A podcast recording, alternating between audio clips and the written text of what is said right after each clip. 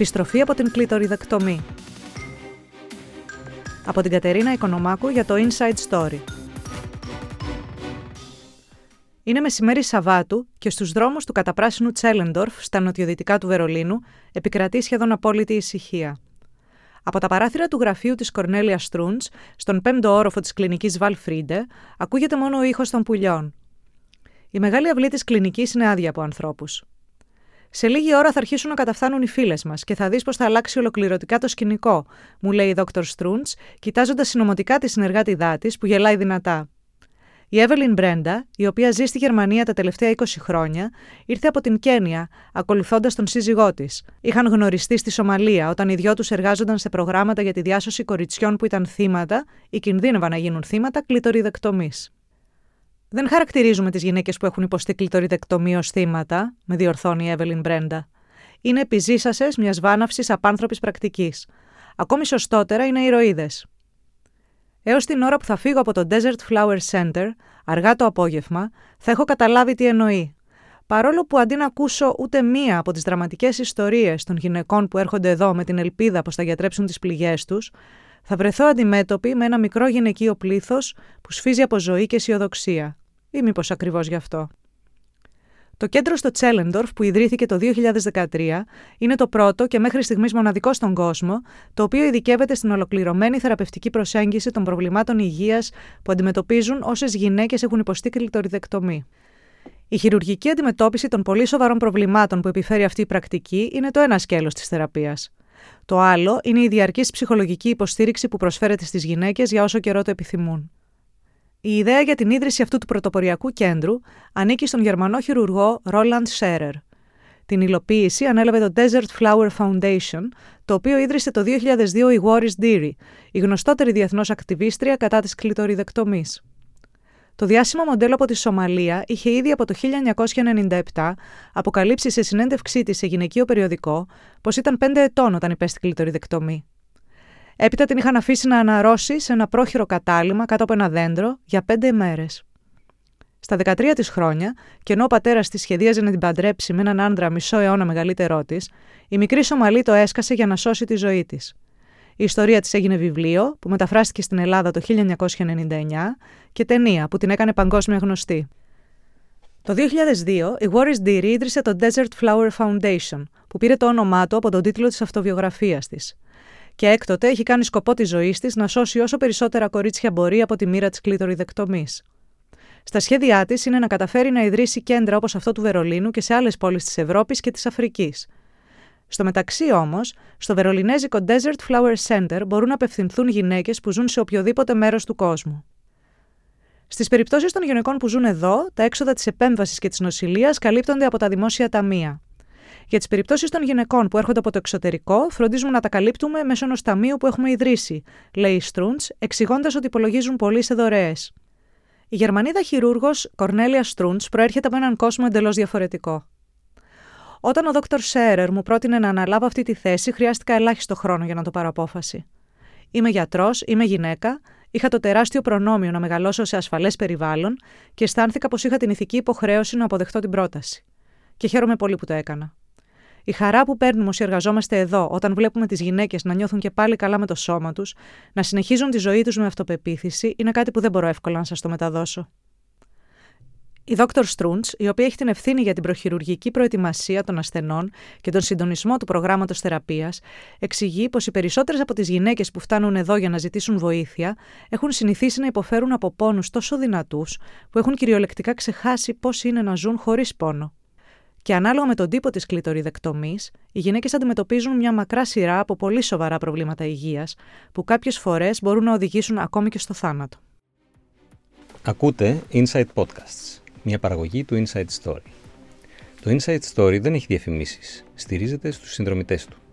Αν δεν είστε ήδη ένας, γίνετε τώρα και χρηματοδοτήστε long reads που εστιάζουν στην έρευνα και την εξήγηση, αναδεικνύοντας ιστορίες που άλλοι αγνοούν και φυσικά και άλλα podcasts.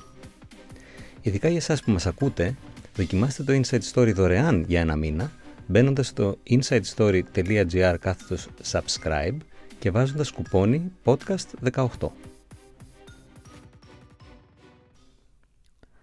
Η πρώτη ερώτηση που κάνω στη Γερμανίδα γιατρό είναι προφανής. Σε ποιον βαθμό μπορείτε να βοηθήσετε τις γυναίκες; Υπάρχουν προβλήματα που έτσι κι αλλιώς αντιμετωπίζονται χωρίς χειρουργείο. Αλλά στο χειρουργείο μπορούμε να αναστρέψουμε πολλές από τις βλάβες που έχουν προκληθεί, μου λέει. Τα περιθώρια συνδέονται με τον τύπο του γενετήσιου ακροτηριασμού. Σε κάθε περίπτωση όμως, οι γυναίκες που θα αποφασίσουν να κάνουν την επέμβαση γλιτώνουν διαπαντός από το μαρτύριο του πόνου. Αυτό και μόνο βελτιώνει καθοριστικά την ποιότητα της ζωής τους.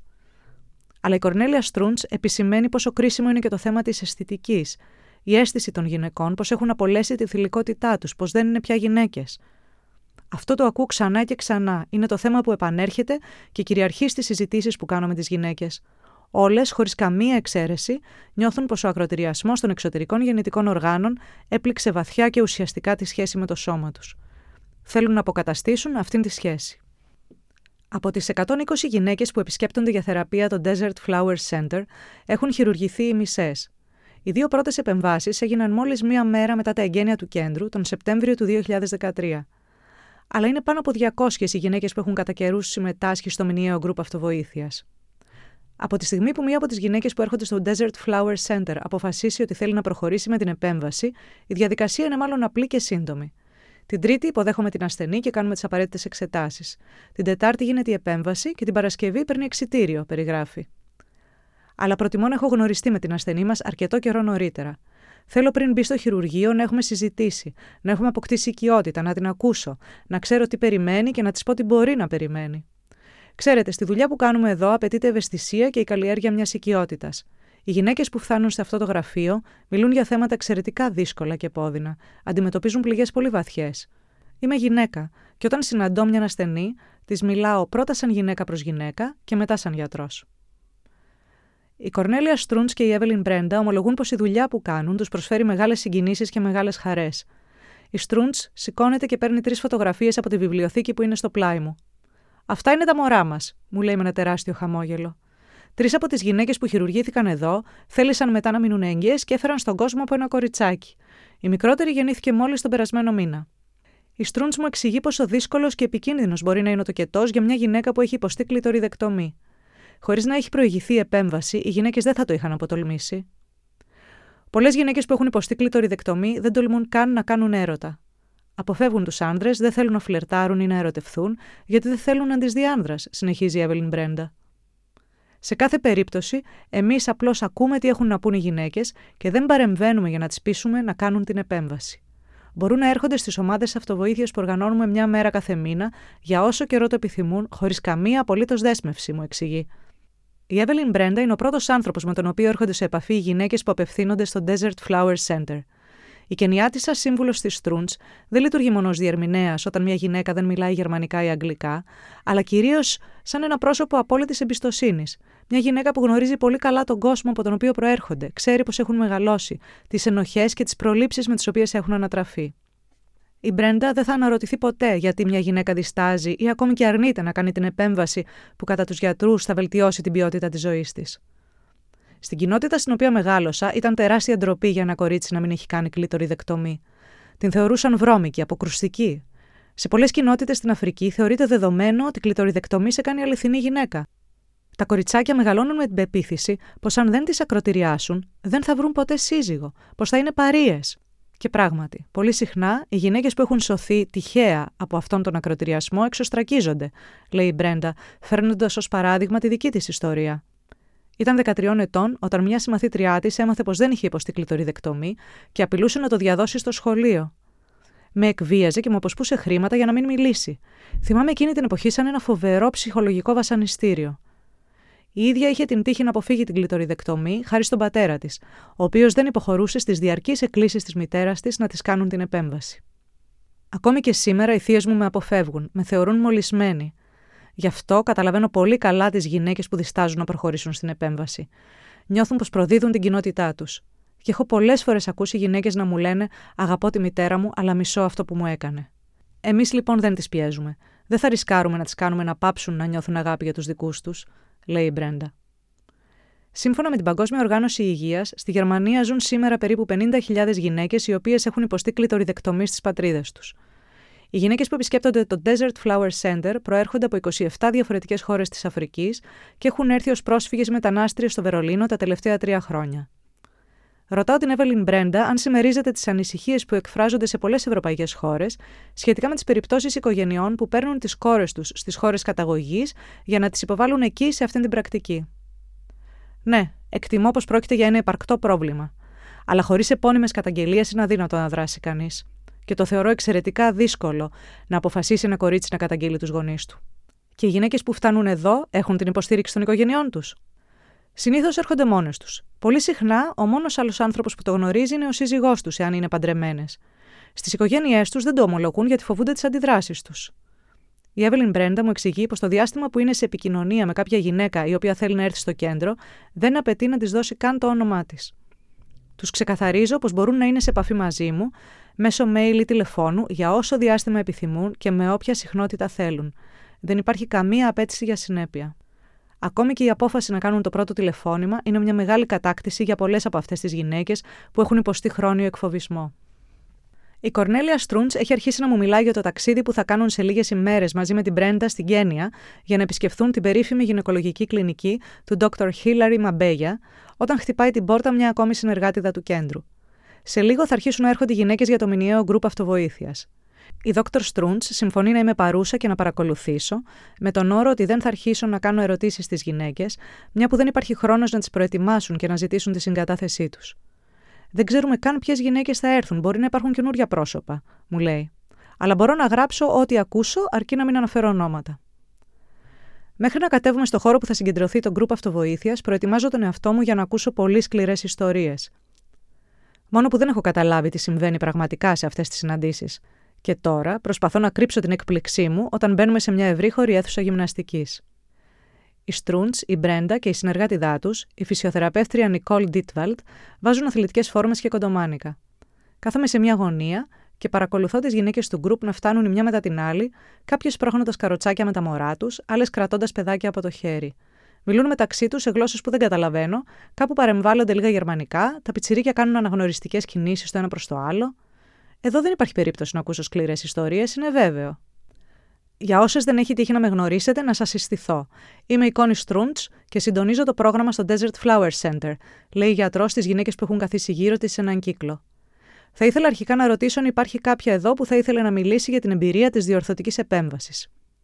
Οι γυναίκες εδώ δεν γνωρίζουν ποιες από τις παρευρισκόμενες έχουν κάνει την επέμβαση και ποιες όχι. Αυτή είναι μια πληροφορία που έχουν μόνο οι Στρούντ και η Μπρέντα. Βλέπω μια γυναίκα να σηκώνει το χέρι της για να μιλήσει. Εγώ δεν έχω κάνει την επέμβαση, αλλά θα ήθελα να πω κάτι. Δεν είχα ιδέα ότι υπάρχει τέτοια επέμβαση. Είναι καταπληκτικό. Το ύφος της είναι τόσο χαρούμενο που όλες βάζουν τα γέλια. Αλλά καμία γυναίκα δεν παίρνει την πρωτοβουλία να αφηγηθεί την ιστορία της μπροστά στις άλλες. Η Dr. Στρούντς λέει πως για τις επόμενες πέντε ώρες, όσο διαρκεί το πρόγραμμα με τη φυσιοθεραπεύτρια, θα είναι στη διάθεση όποιας γυναίκα θέλει να συζητήσει ξεχωριστά μαζί της. Τώρα η μία μετά την άλλη σηκώνονται, η Νικόλ Ντίτβαλτ βάζει μουσική και αρχίζει να κάνει κάποιες ασκήσεις μαζί με δύο από τις νεότερες γυναίκες. Είναι μια πολύ απλή χορογραφία. Σε λίγο θα προσθεθούν και άλλες τρεις στην παρέα τους. Οι υπόλοιπες συζητούν, ενώ τα παιδάκια χορεύουν μόνα τους. Παρατηρώ μια πολύ κομψή τριαντάρα, η οποία μοιάζει να μην γνωρίζει κανέναν. Έχει κάτσει κοντά μου, μακριά από τις υπόλοιπες. Θα περάσει αρκετή ώρα μόνη και σιωπηλή, προτού πλησιάσει την Μπρέντα για να της πει κάτι στα γαλλικά. Θέλει να μιλήσει κατηδίαν με τη γιατρό. Οι τρεις τους βγαίνουν από την αίθουσα, που τώρα έχει γεμίσει από γυναίκες που καταφθάνουν κάθε λίγα λεπτά.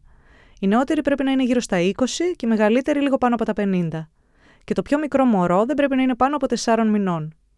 Η μια μετά την άλλη, οι γυναίκες αρχίζουν να συμμετέχουν στη χορογραφία που τους διδάσκει η Νικόλ Ντίτβαλτ, ξεσπώντας κάθε τόσο σε γέλια με τις αδεξιότητες και τα λάθη τους. Και προσπαθούν ξανά, επιμένουν, αλλάζουν μουσική, κοροϊδεύουν η μια την άλλη. Αυτό το γκρουπ αυτοβοήθειας δεν έχει καμία σχέση με ό,τι φανταζόμουν. Εδώ, οι γυναίκες αυτές που έχουν υποστεί βάναυσους τραυματισμούς, επουλώνουν τις πληγές τους, ανακαλύπτοντας ξανά τη χαρά που μπορούν να αντλήσουν από το σώμα τους. Φαίνεται να κάνουν μικρά βήματα προς την αποκατάσταση μιας σχέσης, την οποία τους στέρισαν με τον πιο βάναυσο τρόπο. Έπειτα η λαχτάρα για χορό είναι μεταδοτική, με αποτέλεσμα να βρεθώ ξαφνικά να κρατάω αγκαλιά ένα άγνωστο μωρό, η νεαρή γυναίκα που προσπαθούσε επί ώρα να το κοιμήσει, επιτέλους κατάφερε να το ηρεμήσει και ήρθε και το ακούμπησε στην αγκαλιά μου, για να ενωθεί με τις φίλες της. Το θέαμα αυτών των χαρούμενων γυναικών είναι συγκινητικό και ανακουφιστικό. Και δεν μπορεί κανείς να αποφύγει τη σκέψη πως αυτές ακριβώς οι επιζήσασες, όπως τις είχε αποκαλέσει η Εύελιν Μπρέντα, έχουν σπάσει τον κύκλο και εξασφαλίζουν ένα ασφαλές περιβάλλον για τα μικρά κορίτσια που χοροπηδούν ανάμεσά τους.